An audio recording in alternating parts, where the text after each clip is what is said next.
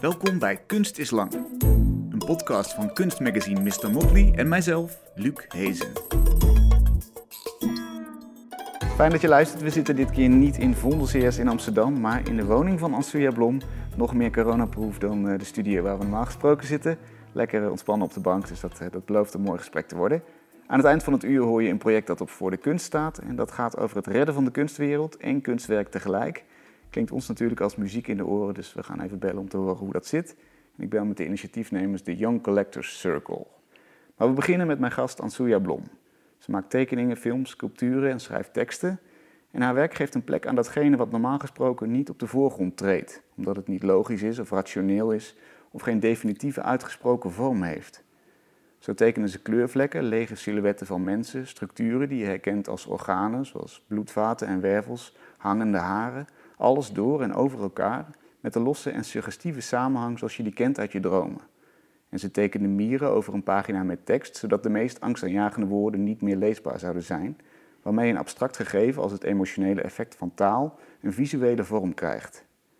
En naast het weergeven van verschijnselen die zich normaal gesproken aan je aandacht onttrekken, laat ze ook mensen aan het woord die je in het dagelijks leven zelden tegenkomt.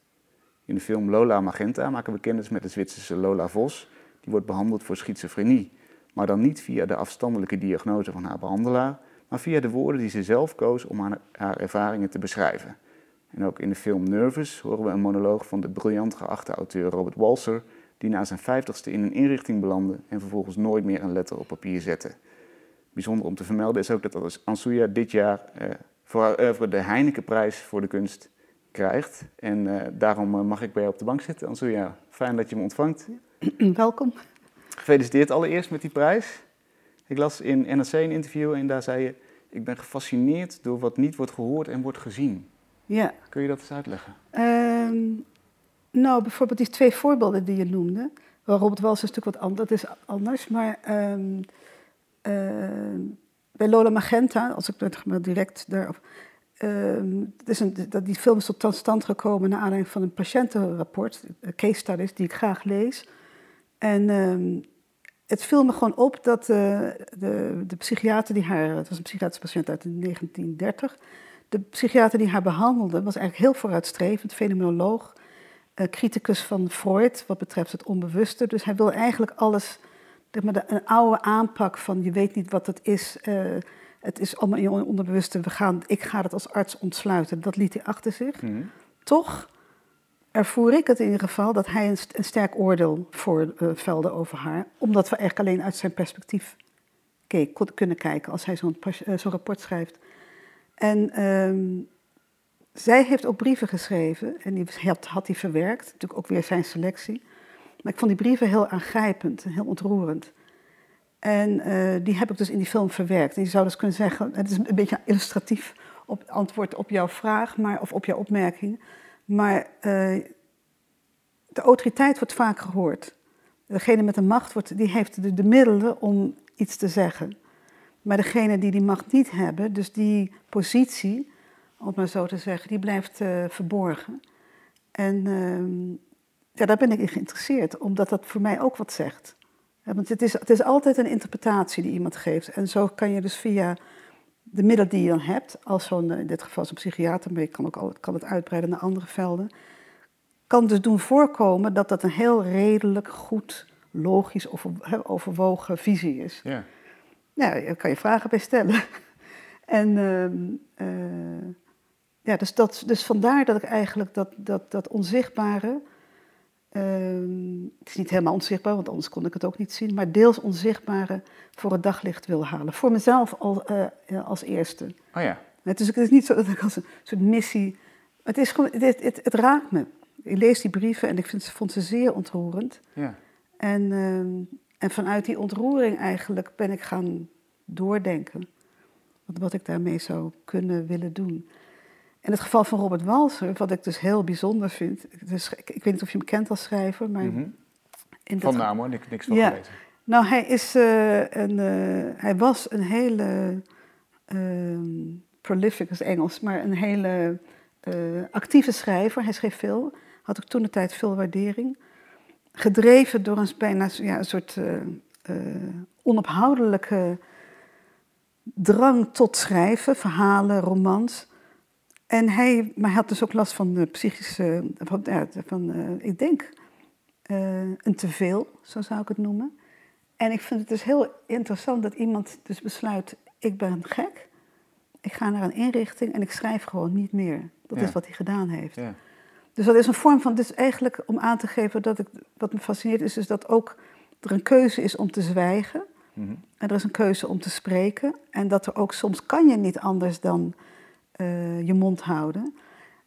En wat misschien een rode draad is, wat, wat, wat, wat ik zelf zie in mijn werk, zeker de laatste tien jaar of zo, dat uh, ik realiseer me dat taal hele mooie dingen kan opleveren, als literatuur, poëzie, maar soms ook enorm uh, als een wapen kan overkomen. Dus dat sommige woorden die zo geladen zijn voor, voor sommige mensen, niet die, uh, die niet zo, zo, zo, zo um, niet zo ingebed zitten in de normale conventionele wereld, dan is taal opeens niet meer zo onschuldig, zeg maar. Dus Sowieso een denk uitsluitingsmechanisme. Ja, precies. Als je, daar niet in mee kan, precies. sta je aan de zijlijn. En ik sowieso vind ik dat uh, heeft taal die capaciteiten. En zie ik ook dat dat wordt ingezet om mensen te kanaliseren, zeg maar. Heb je een voorbeeld? Um, meerdere voorbeelden. Maar en misschien het voorbeeld wat, wat uh, um, dat sluit dan wel heel erg aan bij nu. Um, dat bedoel ik niet als negatief, maar ik realiseer me dat uh, hoe migranten vroeger werden genoemd. Als je die, dit, dat, is een heel, dat is een hele ontwikkeling van vreemdeling, buitenstaander. Uh, op een gegeven moment kwam het woord allochtoon. Hmm. En dat is een heel naar woord, goed beschouwd. En dat betekent niet van hier. Maar als je hier een tijdje woont, blijf je nog steeds niet van hier. Ja. En dan wordt het dus, uh, een, dat blijkt dat onhoudbaar. Dan wordt het niet westerse allochtoon. Maar degene die, die, de, die de migrant is, die is hetzelfde gebleven. Maar eromheen plooit zich iets wat eigenlijk wil zeggen: ja, hmm, je bent dan wel hier, maar er moet iedere keer een andere term voor worden gevonden. Nou, dit is een heel helder voorbeeld, maar zo zijn dat veel subtielere uh, vormen waarvan je denkt: van hé, hey, maar waarom wordt dit nu gezegd? Ja. Als we het over de actualiteit hebben, dan is het natuurlijk nu ook interessant dat het racisme-debat heel erg op de kaart staat. Hè? Gelukkig. Ja, de stemmen worden eindelijk gehoord, zou je kunnen zeggen. Ja. Is dat, kijk je dat op dezelfde manier? Is dat ook een thema voor jouw werk of kan dat in jouw werk belanden? Uh, niet, niet, zo, zeg maar, niet in, uh, in, die zin letterlijke zin. Ik moet zeggen dat ik dat. Uh, ik denk wel na over die stemmen die nu, zeg maar, het zou goed zijn als er nu geluisterd wordt naar wat mensen zeggen. Ehm, maar dat en ik hoop niet dat er nog steeds over mensen gesproken blijft worden. Dat is een subtiel verschil, maar ja. dat is, ik hoop eigenlijk dat dat de grote verandering is. En dat weet ik dus, dat, dat, uh, het is nu ingezet, we weten het nog niet. Uh, in mijn eigen werk is het... Um, kijk, ik ben, laat ik het anders zeggen. Ik ben zelf van gemengde afkomst. En dus ik, ben, ik heb natuurlijk uh, een voelspriet om, uh, zeg maar als het gaat over uitsluiting, om het maar zo te noemen. Um, en zeg maar in, in, letterlijke zin is misschien het eerste, of dat ik dus dat racisme aankaart, zo zou ik het niet zeggen. Ik denk wel degelijk dat door ervaringen dat ik me bewust ben van bepaalde posities, waar, zoals jij ze noemde, de uitsluitingsmechanismen, dat dat dan een, een gebied is waar ik gewoon over nadenk. Wat is het? En dat is niet, en dat is niet alleen met kleur, dat gebeurt dus ook op andere velden. Ja. Maar nu, met, het, het, is, even, het, is, dit, het is evident, het moet veranderen. Ja, dat is, precies. Ja. daar, um, ja. Maar als ik je goed beluister, zeg je, het, het werkt misschien niet meer door. Zeg maar, die interesse is er ook als, als niet het momentum antiracisme is. Dan, dan is nog steeds mijn interesse in uitsluitmechanismen en, en je bedoelt dat de actualiteit, ik begrijp niet helemaal. Ja, of de actualiteit je, je werk beïnvloedt, ben ik eigenlijk. Oh, nou ja, kijk, het, bedoel, het raakt me natuurlijk. Het raakt me, maar het, nee, dat is natuurlijk iets waar ik al heel lang over denk. Ja. Het is, ja, ja, nee, dat is niet nu van nu. Nee, zeker niet. En het is niet zo dat je uh, denkt, nu moet ik er nog meer bovenop springen of ik moet het explicieter maken? Of Ik denk dat het ex-. Nou, nee, kijk, dat, het, het expliciete zit, ik denk dat expliciete zit misschien erin dat ehm, in gesprekken gewoon, in, maar dat is meer, dat heeft dus niet meer zozeer met mijn werk te maken, maar ik vind dat eigenlijk iedereen's, ieders verantwoordelijkheid. Dat op het moment dat je vindt en eh, eh, denkt dat dit dus niet klopt, wat wat ik natuurlijk evident denk, hè, dat racisme niet klopt, dan heb je het daarover, maar dat heb ik het al jaren over. Ja. Dus het is echt voor mij gewoon Want wanneer begint een werk voor jou? Wanneer is het, eerste stapje gezet? Dat heel moeilijk. Dat is niet een. een eh, ehm, ik denk, ik heb het idee. Soms begint het gewoon met een flits. Dat ik een beeld zie. Het is bijna. klinkt een beetje magisch, maar. ehm, dat het, eh, Spinoza zegt dat heel mooi. Hij heeft het over de derde instantie. Die, dat, dat, interpreteer ik als eh, intuïtie. Dus raad- de ratio, eh, emotionaliteit, maar een synthese daarvan is een soort intuïtie. Dus intuïtie niet in de zin van, oh, ik heb iets bedacht, of, maar gewoon echt op een of andere manier een soort flitsmoment. En ik, meestal gebeurt het dat ik een soort, zo'n, wat ik dan zou noemen, zo'n flitsmoment heb. Dus iets dient zich aan. En op het moment dat dat, dat, dat blijft, dat het Mhm. niet verv- vervliegt, dan ontstaat daar een soort cluster van associaties en beelden. En dan ontstaat iets. Dus ik ga zoeken. Dan Blijft het als het erbij geplakken. Ja. Ja. Ja. Heb, je daar, heb je daar een voorbeeld van? Misschien kun je het aan de hand van één werk bespreken. Eh, ehm, nou, kijk, de eh Kierkegaard is dat werk van met die mieren, omdat jij dat noemde. Ehm, angst sluit ook aan met wat we het waar het eerder over hadden. Kijk, racisme, het is één ding, uitsluiting, maar het, brengt ook een hoop angst met zich mee. En ehm, allerlei vormen van angst zijn eh, aanwezig zeg maar, eh, in de maatschappij. Ehm, ik vind het interessant om te, ik, vond, ik was benieuwd wat dat dan is, dat idee van die angst. Dus daar ben ik, boek- Kierkegaard heb ik daarvoor gelezen, Concept of Anxiety heeft Mhm. hij geschreven. Deense filosoof, hè? Deense filosoof, Streng protestants. streng protestants, heel excentriek. Ja. Hij liep met een enorme kuif rond. Ehm, hij zag, ja, hij, hij moet er heel echt eh, bijzonder uitgezien hebben. ja. En eh, een beetje dandy-achtig. En hij heeft dus een, eh, een werk geschreven, Concept of Anxiety, wat dus eigenlijk probeert hij probeert te analyseren, of hij analyseert wat dat dan is, die angst. En eh, aanvankelijk las ik dat boek en vond ik het dus heel eh, mooi wat hij schreef. Het belangrijkste eigenlijk zin is nothingness constitutes anxiety. Uit het niets, het, de confrontatie met het niets eh, brengt eh, angst op. Het niet zoals de dood bijvoorbeeld. Het, ja, met niets van, van het alleen, het, het niets van het niet begrepen, het niets, het niets van. alle, alle, alle, eigenlijk alle vormen van een niets. Ah, ja. Dus kan je daar. eh, ehm, dus ik vond dat heel mooi, eh, echt een hele heldere eh, gedachte. Jaren later las ik het terug. En toen eh, was ik meer gefocust op zijn oplossing.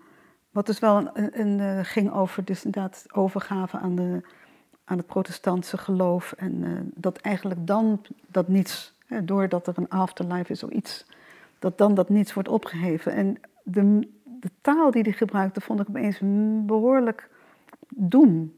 Een verdoemde taal, een verdoemde, een beetje beangstigend eerlijk gezegd. Ja.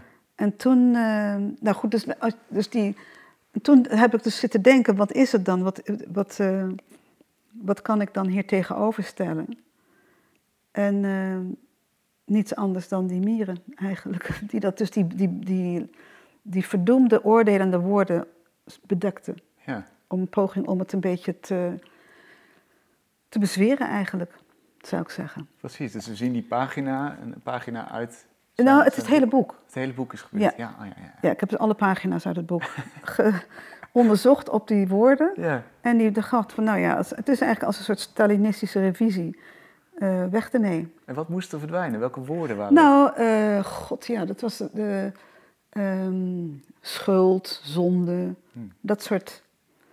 ehm, dat idee dat je geboren bent in, in eh, zonde is al een hele, voor mij een tamelijk eh, eh, wonderlijk idee. Ja, hoe dat mogelijk is. Dus die, dit, dit, eigenlijk het oordeel, ehm, daar, wilde ik die, daar heb ik die mieren op losgelaten. En waarom de mieren eigenlijk? Wat een heel interessant beeld oplevert, ze krioelen Nou, mieren, kijk, mieren vind ik interessant omdat ze een uh, sociaal systeem hebben. Uh, dus een, een termietennest, mierennest heeft een... Uh, het is... Of ik moet het anders omschrijven. Ik heb, dat merkt, merkt waarschijnlijk iedereen mee een keer. Dat je dus ergens bent, buiten bijvoorbeeld. Of je zit... en dan, je ziet één mier op een tafel. En dan weet je eigenlijk dat die meer, er is niet één meer. Dat kan niet. Er zijn er meer. Ja. En ehm, wat ik mooi vind van, het, van een termietennest is dat het eigenlijk een hele sociale, ik kan niet zeggen democratisch, maar het is een, het is een, er zijn velen die ook samen één zijn. Dus het is een, een uh, bijna als een soort maatschappelijk concept, zou je kunnen zeggen. Dat gaat een beetje ver, maar het idee van dat je dus en tegelijk iets kan aanpakken wat dus ook gebeurt met mieren. En ook dat de vormen, een hele wonderlijke manieren van communicatie. Dus de dingen aan elkaar overgeven, acties ondernemen, bruggen bouwen, over elkaar heen lopen. De, de, de inventiviteit is ongehoord. Ja. En dat, is, uh, dat fascineert me. Ik heb een tijd, ik bedoel, nu is het anders, maar ik heb een tijd lang daar wat meer in verdiept. Dat is meer jaren geleden. Ja. Um, dus eigenlijk die goddelijke overgave die Kierkegaard heeft. Hè? Die zegt, ja. uh, richt je maar op het hiernamaals en Ja. daar wordt het opgelost, hier niet. Daar zet je iets tegenover, namelijk samenwerking hier, deze maatschappij. Nou, nee, dat zou ik, nee, nee, nee, dat zou ik niet zo, dat gaat te ver. Voor dat werk zou ik, het is meer dat, ehm met het werk specifiek gaat het me om het aanvallen als, bijna als een, een, eh, een army, een, een, een leger van mieren. Van nu gaan we het gewoon eh, eh, zo groot als jij het stelt, zou ik het dus, dat, toch- dat is, eh, dat was niet mijn uitgangspunt met dat werk. Hm. Ehm, ik heb niet, die zin niet direct. Nou, ja, dit is een andere iets. Dat, nou, laat maar zitten.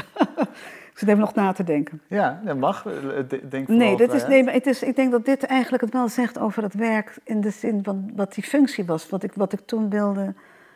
ehm, ja. Kalt stellen, om het maar heel naar te zeggen. Maar gewoon nu stopt ermee. Nu genoeg dat. eh, Ja, dat oor- vooral dat oordeel. ja. Dat is wat me ook in- interesseert. En dat helpt ook. Ehm, dat weet ik niet. Maar ehm, voor mij was het noodzakelijk om het te doen. Hm. Ja, dat weet ik niet.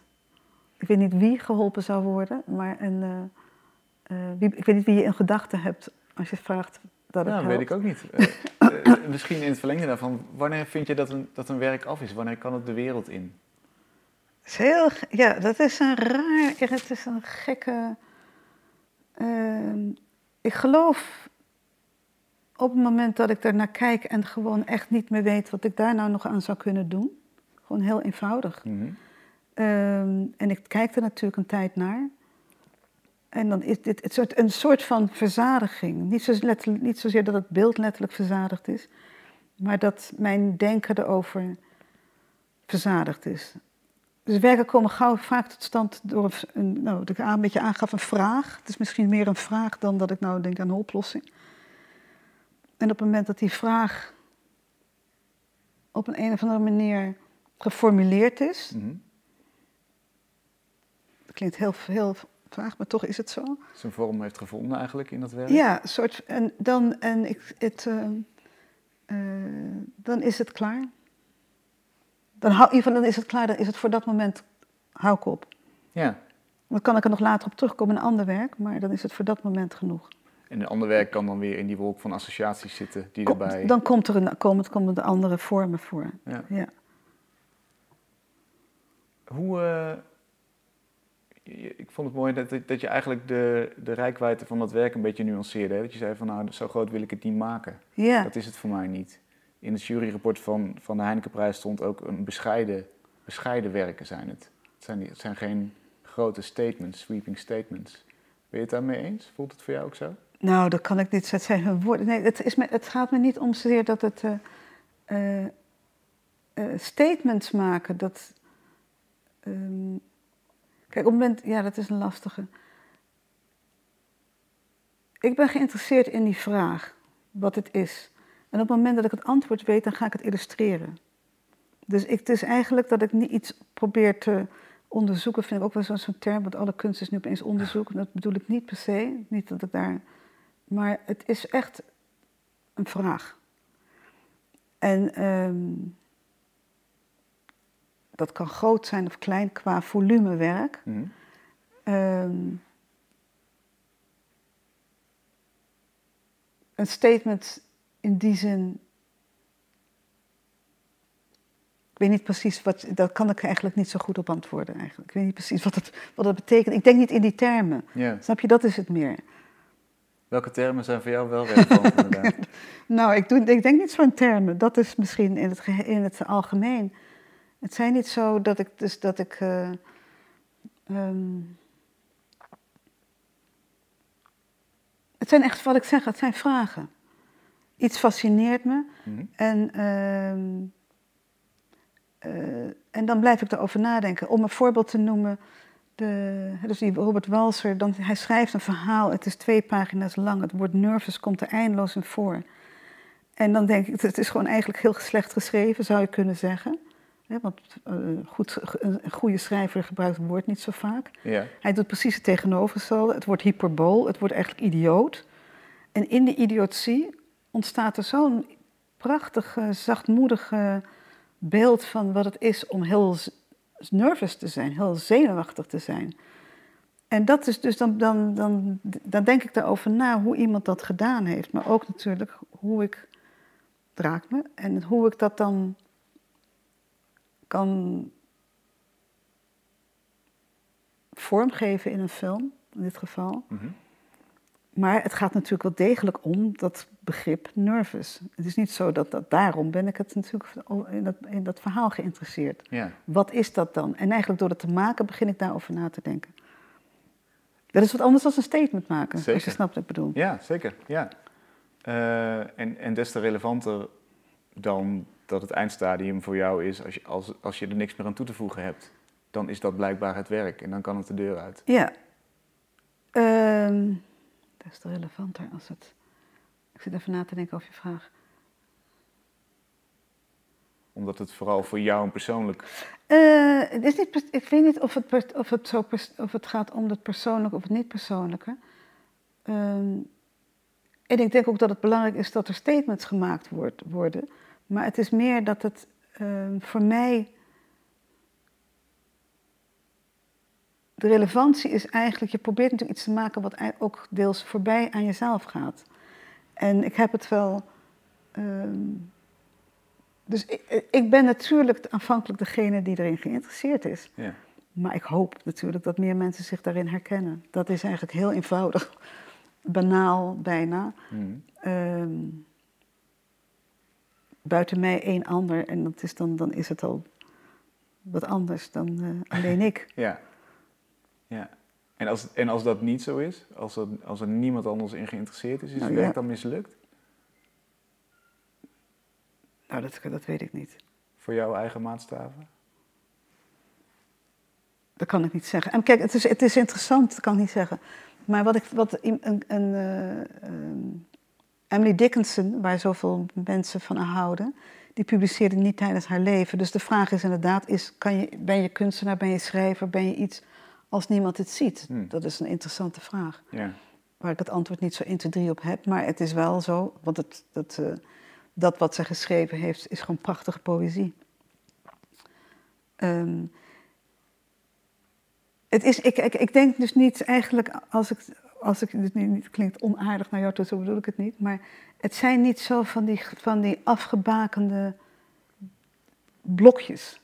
Dus het is inderdaad zo dat dat werk, dat vloeit in en uit elkaar. Ehm, en het, ik heb meer het gevoel dat er in mijn leven, eh, en dat zal hopelijk door blijven gaan, dat er, er zijn gewoon een aantal mensen, denkers. En eigenlijk is dat een soort van familie, zou je kunnen zeggen, een groep. Mhm. Daar voel ik me in thuis. Ze hoeven niet, sommigen leven al lang niet meer. En eh, het is een referentiekader. En ik heb het gevoel dat we dus eigenlijk. eh, dat elk een voor, hun, voor zichzelf uiteraard gesproken heeft. Mhm. Maar dat het ook naar, in dit geval naar mij toe uitstraalt. En in, dat, in, dat, ehm, in die groep Mhm. waar mensen bij komen. Af, maar dat, uiteindelijk is het relatief best wel stabiel. Als een soort alfabet, nou dat gaat er te ver. Maar daarin, dat is een soort kader, een denkkader. En, ehm, en dus- met, met hen voer je het gesprek eigenlijk van groot deel. misschien, Ja. misschien. Wie zit er in die kring, in die verjaardagsvisite? Nou, het is zeker geen verjaardagsvisite. Gelukkig niet.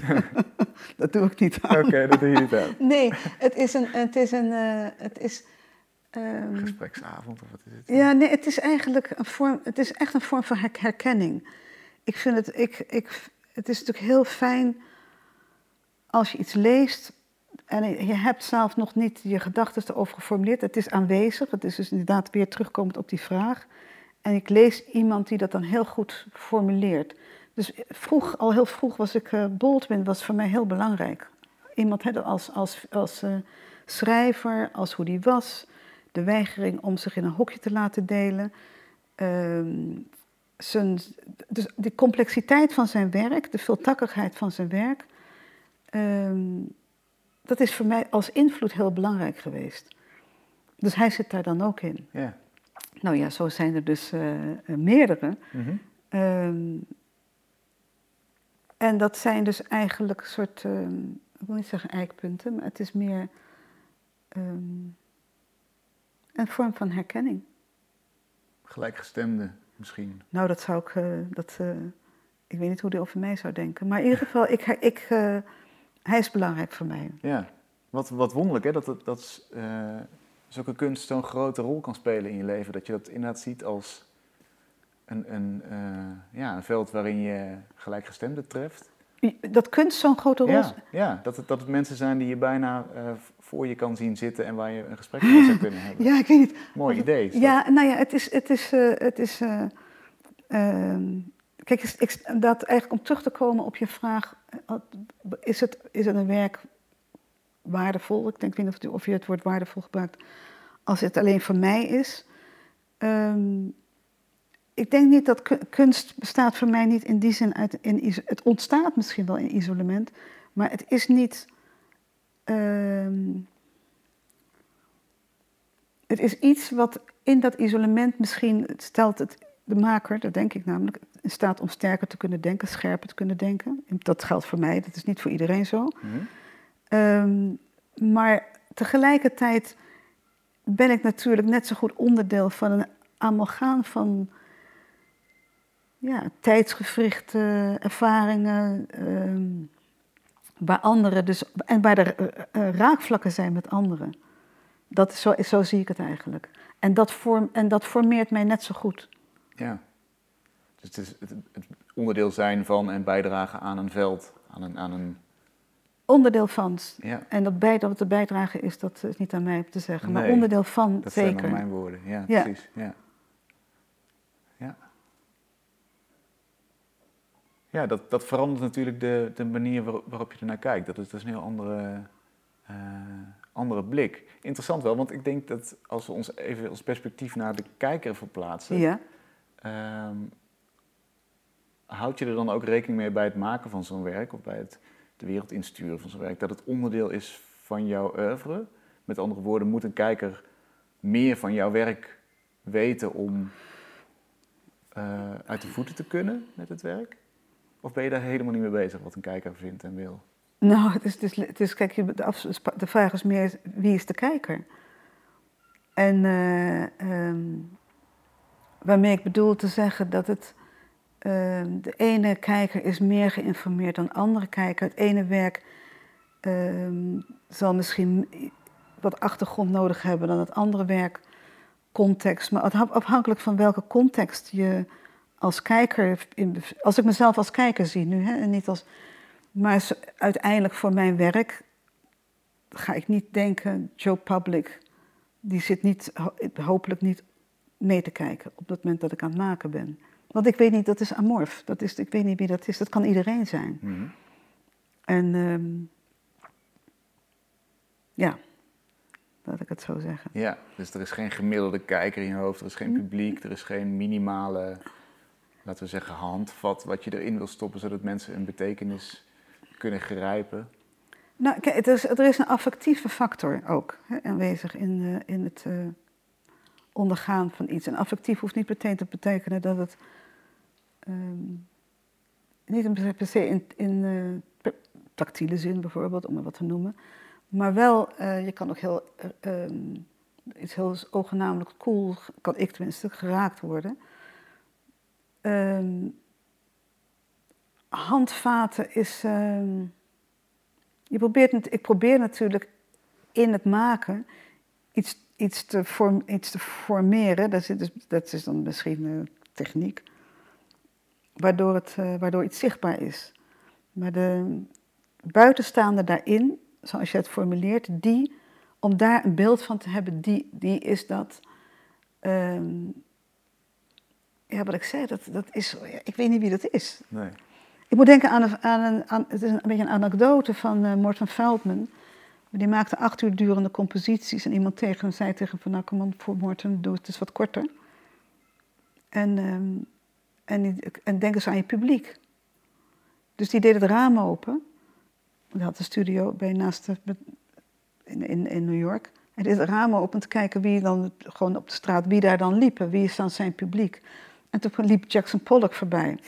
Dus het is, het is, ik weet niet of dat dan betekent, is Jackson Pollock dan een hoog publiek of een laag publiek? Dat wordt niet gelukkig gezegd. Ja. Want daar, ook daar moet het niet over gaan. Mm. Nou ja, dat zou mijn antwoord zijn op jouw vraag. Je hebt uh, ook in datzelfde interview, denk ik, gezegd dat, dat de belangrijkste... Welk interview? In, bij, in de NRC, ja? denk ik dat dat het was. Uh, de belangrijkste situatie waar je in kunt zitten, is het stadium van niet weten als je werk maakt. Laten besturen door je intuïtie. Laten besturen door mijn intuïtie, heb ik dat gezegd? Ja. Dat is, een, dat, is het een citaat? Dat is een citaat, einde citaat daar. Oh. Uh, ik zou het, ja, dat, ik zei, kijk, net gebruikte ik het woord intuïtie. Ik ben daar dus voorzichtig mee, omdat het, omdat het precisie nodig heeft. Mm. Dus ik vraag me af, nou goed, nou, maakt niet uit. Um, ik denk dat niet weten heel belangrijk is. Het is, het is uh, of niet weten, in ieder geval niet denken dat je het weet. Ja. Laat ik het, om het meer, meer vanuit die kant Foucault zegt dat heel mooi. Hij heeft het een, een uh, hoe weet je dat wat je weet? En dat is eigenlijk, het is een hele onwaarschijnlijk eenvoudige zin, maar uh, hij is nogal complex. Dus met het oordeel, dus om terug te komen op dat oordeel, uh, ja, hoe weet je dat, wat, hoe weet je dat, welke kant heb je allemaal kunnen bekijken over dat wat je weet? En dus die intuïtie, ik, ja, het is een, een ja. Je omschreef het als ratio en... Ja, zeg maar, Spinoza omschrijft het zo. Hè? Ja. Ratio hebben we dan over de derde instantie. Ja. En waarvan ik dus vermoed, ik heb het met een vriend over gehad die nog veel Spinoza... We hebben het dacht, jaren geleden dit, dachten we erover na. Dat is dan waarschijnlijk toch de intuïtie. Het is een synthese, dat is wat anders dan... Uh, dus daarom is die precisering nodig. Maar je vroeg iets anders. Ik vroeg eigenlijk wat het, wat het effect daarvan is. Wat gebeurt er als je de intuïtie laat leiden? Ja, maar die intuïtie laat leiden of niet weten is toch weer wat anders. En uh, ik zou dan zeggen dat dat niet weten eigenlijk uh, me ertoe drijft om meer te lezen, meer te onderzoeken, meer te, te betwijfelen of, is, of, een, of een visie uh, klopt of niet. Mm -hmm. Vanuit mijn, mijn, eh, mijn idee. Ja. Um, wat ik interessant vind hieraan is dat gekte best een belangrijke rol speelt ja. in je werk. Je, uh, je hebt ook een uh, master gedaan, hè? Ja. psychoanalyse. Waarom gekte? Wat, wat fascineert je Nou, ik vind het dus heel ontwapenend en ontroerend dat wat gek wordt, als gek, gek wordt gezien. Dit klinkt als een enorm cliché, maar toch misschien niet zo gek is. En ook dat, dat het. Uh, en gekte heeft ook. Een, dat, dat gaat ook, roept ook iets objects op. He, van het, het, is iets wat niemand. Uh, uh, als je iemand op straat ziet brullen. We zien het steeds minder. De stad wordt steeds in die zin opgeruimder. Dus dan denk ik, waar zijn al die mensen? Want ze zijn er echt. Mm. Maar waar zijn die gebleven? Um, maar als je dus iemand. Als ik, als ik iemand zie staan die dus raaskalkt of. of um, dan denk ik eigenlijk van misschien heeft hij wel, hij of zij wel helemaal gelijk. Wat is hier aan de hand? Hmm. En waar wordt niet, dus terug te komen op de eerste, waar wordt nu niet over gesproken? En misschien is dat wel de stem die zegt van nou, luister hier, er wordt weliswaar niet over gesproken, maar ik zeg het wel. En dat is, eh, ehm, en het woord gek vind ik ook leuk omdat het zo helder is, van, bijna als een kindertaal gek. En het, het is niet echt ehm, sophisticated in die zin, als, als een... eh, maar het is, het is, een, het is eh, ehm, tegelijkertijd ook een eh, enorme eenzaamheid die daarin zit. Dus door, door ervaringen in je leven het mentaal zo gaat ontsporen dat je gewoon opgesloten zit. In taal bijvoorbeeld, hè, dat taal gaat domineren of dat woorden blijven hangen. Ehm, dat, dat, dat raakt me. Hmm. Ja, dat vind ik wel. Het is een. eh, dus met dat dat, dat.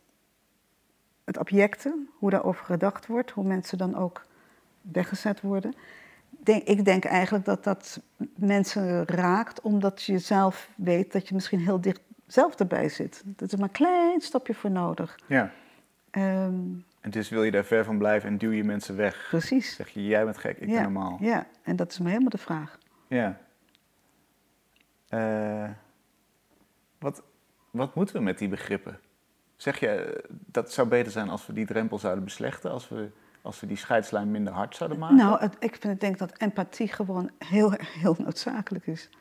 En eh, dus dat, dat het eh, in die zin dus het oordeel van dat wat anders is, dat daar echt dat daarover nagedacht eh, moet en moet is geen goed moet, maar het zou wel veel beter zijn als daarover nagedacht wordt. Ja.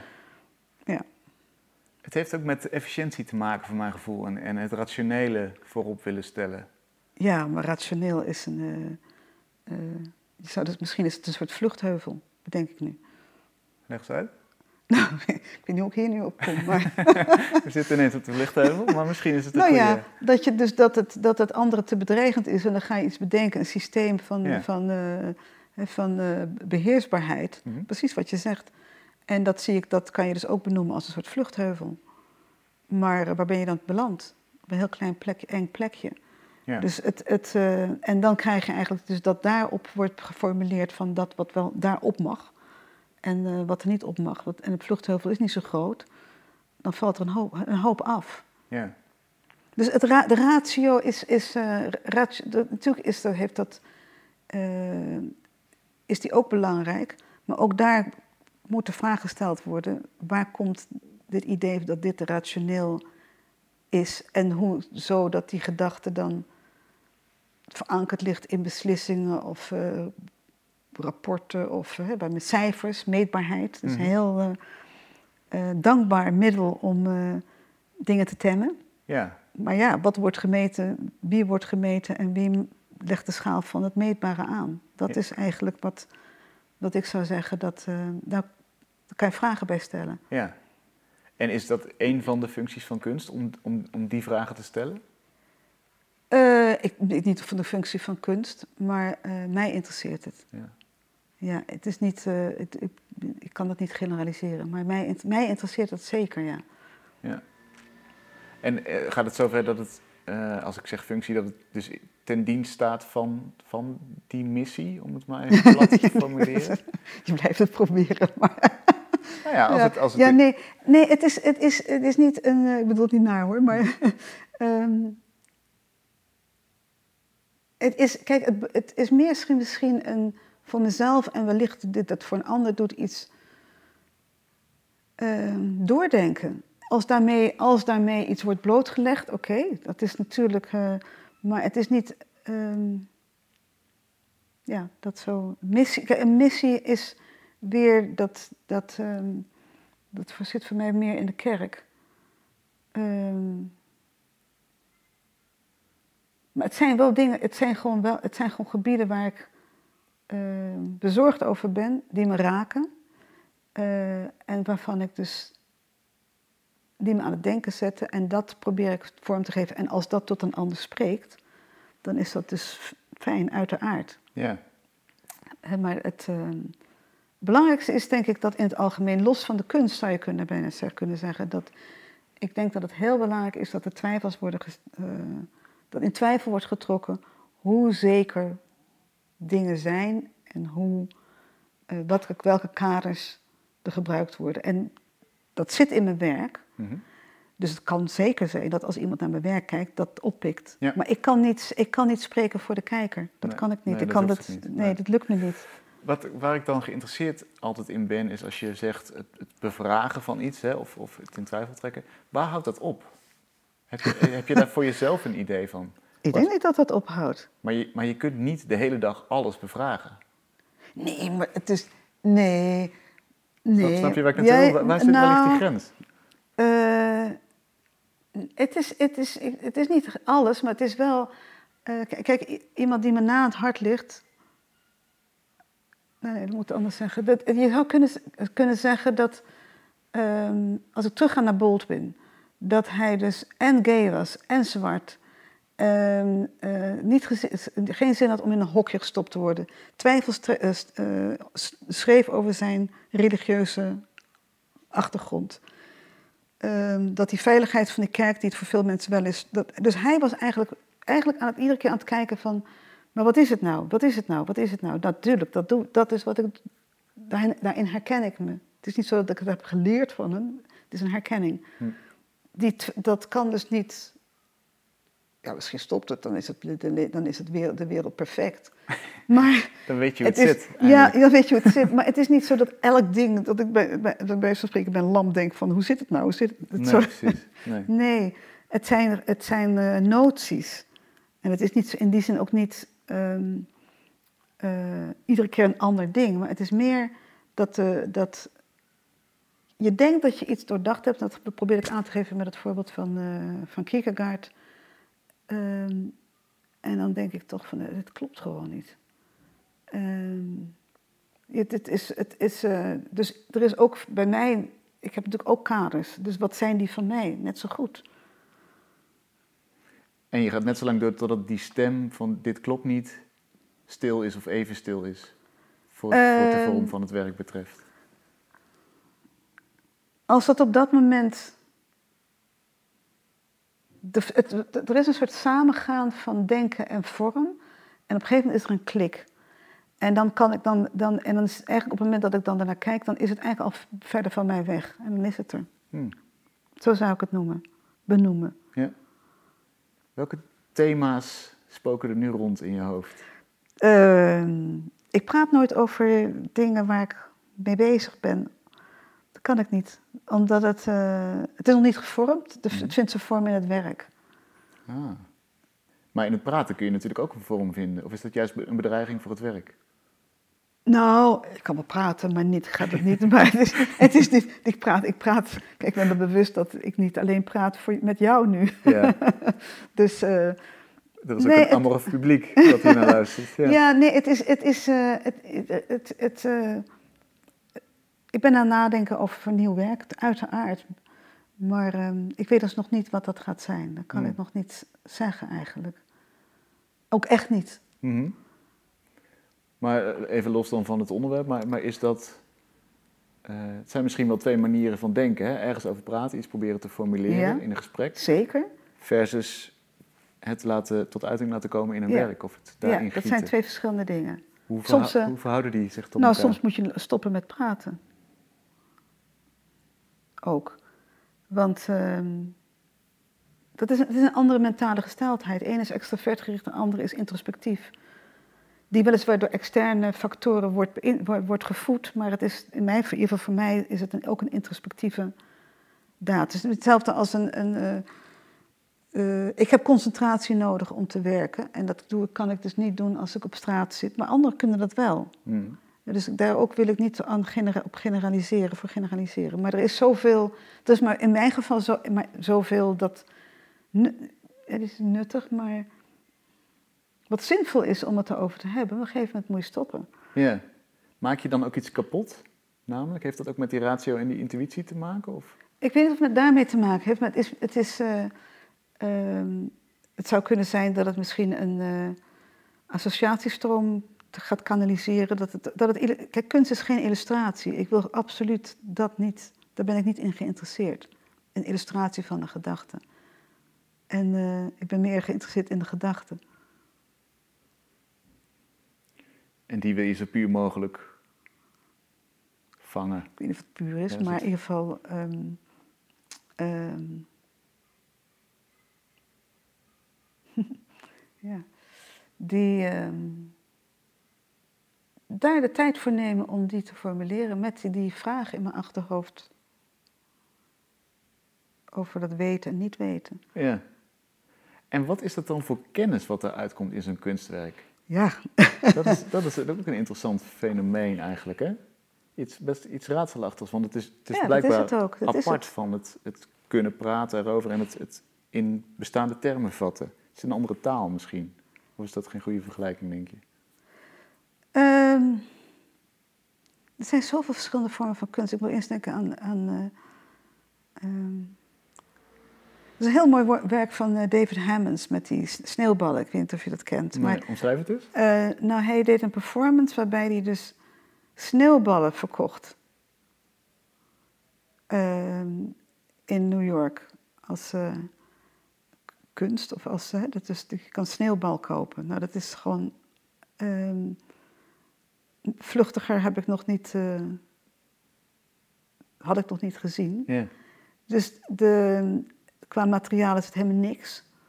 Ehm, qua beeld, hij staat daar met die sneeuwballen die wel mooi zijn ge- gevormd. Ik vind het een fantastisch werk. Wat is het werk? Nou, daar, blijf, ik- denk ik nog, daar denk ik nog heel vaak aan, wat het is. Dus het is. Ik kan niet zeggen, god, het is nu helder. Je kan zeggen zwart-wit, weet je, hij zwart. Maar het is veel, er, is, er is heel veel omheen. Ik, ik, heb het, ik heb er geen grip op. En eigenlijk Misschien zou ik, zou, ik vind het heel belangrijk dat er in, in het leven, in de wereld, dingen blijven bestaan waarbij je dus niet zo duidelijk een grip op he- hebt, kan hebben en belangrijker op hoeft te hebben. Want op het moment dat dat, dat dat wel moet gebeuren, dan betekent het dat alles weer zo rationeel, begrijpbaar. En ik ben meer geïnteresseerd in iets wat niet zo begrijpbaar is, in plaats van. En die sneeuwballen, dat zijn dus voor mij een, als, als eh, voorbeeld, is gewoon eh, prachtig werk. Ja. Inderdaad, de- eh, zo, zo begon ik ook in de inleiding. Dat is ook de indruk die ik van, van je oeuvre tot nu toe krijg. Is dat, er- dat er, ja, de, de blik wordt niet op het, op het, het eerstvolgende in de rij gelegd, zeg maar, maar daarachter. Dus niet, niet alles wat toch al zichtbaar is, maar daarachter, verder, dieper. Ja, Dat zijn dan mijn woorden, Ja. want die wil, jij niet, die wil jij niet bevestigen. Ik zie het, ik zie het. Nou ja, volgend op wat je zo net hebt geantwoord, kun je dan waarschijnlijk ook nog niet zeggen waar de prijs aan besteed wordt. hè? De, het helft van de prijsgeld gaat naar een eh, tentoonstelling of naar een eh, kan van alles. Ja, dat, publicatie. ja, Is nog helemaal open. ja, is nog open. Ja. Ik wens je heel veel succes en eh, hoop dat we snel kunnen gaan genieten van wat er dan wel Dank je wel. uitgekomen is. Dank je wel. Dank je. We sluiten af met een project dat op Voor de Kunst staat. De Young Collectors Circle, een mooie club van jonge kunstverzamelaars en enthousiastelingen. Aan de lijn hangt oprichter Nienke van der Wal, want ze crowdfunden voor de actie Saving the Art World, One Work at a Time. Nienke, wat doet de Young Collectors Circle precies? Young Collector Circle is een community voor kunstliefhebbers en kunstsupporters. En is eigenlijk ontstaan omdat ik zelf eh, de noodzaak merkte om zo'n groep bij elkaar te brengen. Omdat er heel veel mensen zijn die misschien niet uit de beeldende kunstwereld komen. Die net als ik eh, geen kunstgeschiedenis hebben gestudeerd of geen kunstacademie hebben gedaan. En die wel heel graag meer willen leren en weten over kunst. En ook wel kunst willen supporten, maar een idee hebben waar ze moeten beginnen. En eh, voor mij werd het op een gegeven moment ook als outsider duidelijk hoe belangrijk eh, kunstverzamelaars bijvoorbeeld zijn in het ecosysteem van de kunst. Dat verzamelaars vaak al lang voordat kunstenaars, vooral jonge kunstenaars, door de grote instituten worden ontdekt. Eh, kunstenaars financieel ondersteunen, maar ook aandacht genereren voor hun werk. Mhm. Ik merk dat niemand om mij heen in ieder geval eh, kunst kocht, omdat ze eigenlijk geen idee hebben waar te beginnen. Kunst is heel groot en kan heel intimiderend zijn. Je voelt je snel welkom. Best wel ontransparant. Het ene werk kost 50 euro, het andere 5000. Waarom is dat dan eigenlijk? Nou, om al die vragen te beantwoorden, al die mensen bij elkaar te brengen, en we Young Collectors Circle gestart. Hoe zijn jullie die coronaperiode doorgekomen als Young Collectors Circle zijnde? Nou, we zijn eigenlijk vrij snel digitaal gegaan. Dus in, eh, voor de coronatijd deden we eigenlijk bijna al onze activiteiten in het echte leven. Omdat je kunst natuurlijk ook moet beleven en zien en voelen en proeven en met elkaar daarover in gesprek kan gaan. En uh, nou ja, digitaal is best wel een grote stap. Maar nu moesten we wel. Het is eigenlijk heel goed. En toen bleek dat heel veel van de activiteiten die we organiseren ook best goed naar het digitale domein uh, te vertalen zijn. Dus zo hebben we online masterclasses gegeven. We zijn bij mensen op collectiebezoek geweest. We hebben studio's van kunstenaars bezocht en hen laten vertellen waar zij in deze coronaperiode mee bezig zijn. Dus in cafetaire in een studio zaten. En uh, nou ja, daarnaast hebben we ook uh, aan galeries aandacht besteed door een aantal uh, virtuele galerietours te organiseren. Dus dat ging eigenlijk best goed, alhoewel we nu veel zin hebben om ook weer in het echte leven aan de slag te gaan. Ja. Oh ja, dus eigenlijk zijn jullie gewoon online doorgegaan met het instand houden van jonge verzamelaars, het enthousiast maken, mensen kennis laten maken met nieuwe kunstenaars, met, met tentoonstellingen. En eigenlijk op een zo toegankelijk mogelijke manier. Klopt, ja. En eigenlijk was het heel positief, omdat we um, onze rijk enorm vergroten. Iedereen zit de hele dag op tenslotte. Dus we hebben heel veel nieuwe volgers erbij gekregen. En nou, onze community van Young Collector Circle bestaat in de kern uit onze leden. Dat zijn er per 700. Maar daarbuiten bedienen we eigenlijk elke maand nog duizenden mensen via onze online kanalen via events waar mensen mee kunnen doen. Er zijn er dus een heleboel verschillende manieren om ons programma te volgen en informatie te krijgen. En daar was deze periode eigenlijk heel geschikt voor. Wat niet zo goed was in deze periode, is dat wij met Young Collector Circle, we zijn een non-profit. En we zijn um, expres erg laag gaan zitten in onze prijs. Dus al voor onder de 100 euro kun je lid worden van Young Collector Circle.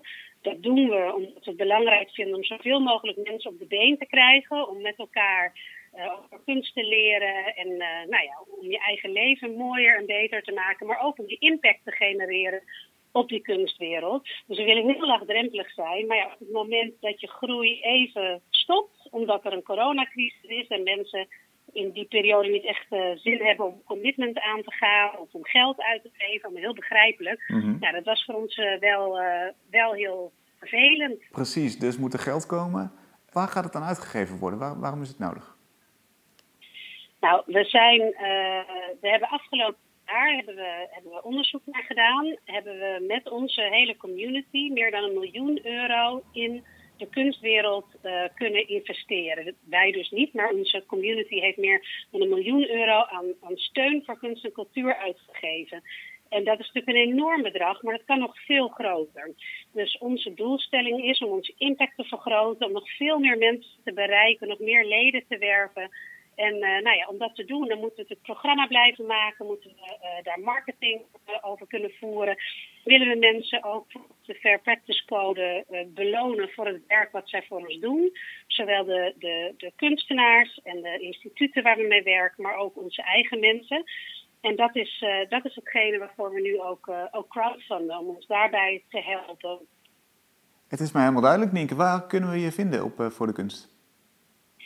Uh, we staan er voor de kunst onder de actiecampagnes. En onze uh, campagne heet Saving the Art World One Work at a Time. Dat is ook onze missie van Young Collector Circle.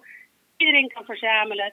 Iedereen is ook welkom bij ons. Of je nou jong of oud bent. En of je nou een heel groot budget hebt of bijna geen. Waar je ook woont in Nederland. Iedereen is welkom en iedereen kan helpen uh, om de kunstwereld te supporten. En ondertussen word je er zelf natuurlijk ook alleen maar uh, beter en gelukkiger van. Dus zo heet onze campagne. En we hebben een aantal hele leuke tegenprestaties. Ook om dus op een laagdrempelige manier kennis te maken met Young Collector Circle. Zoals verschillende masterclasses die je kunt volgen. Maar je kunt ook natuurlijk meteen lid worden. Uh, we geven ook een privé-rondleiding weg in het Museum van Loon. Philippa van Loon is een van onze ambassadeurs. Nou, zo is er uh, voor elk wat wils. Super, dankjewel. Saving the Art World, one work at a time via Voor de Kunst. Veel succes. Dankjewel. Tot zover Kunst is Lang van deze week. We zijn er volgende week weer en dan is Geert Mul mijn gast. Tot volgende week.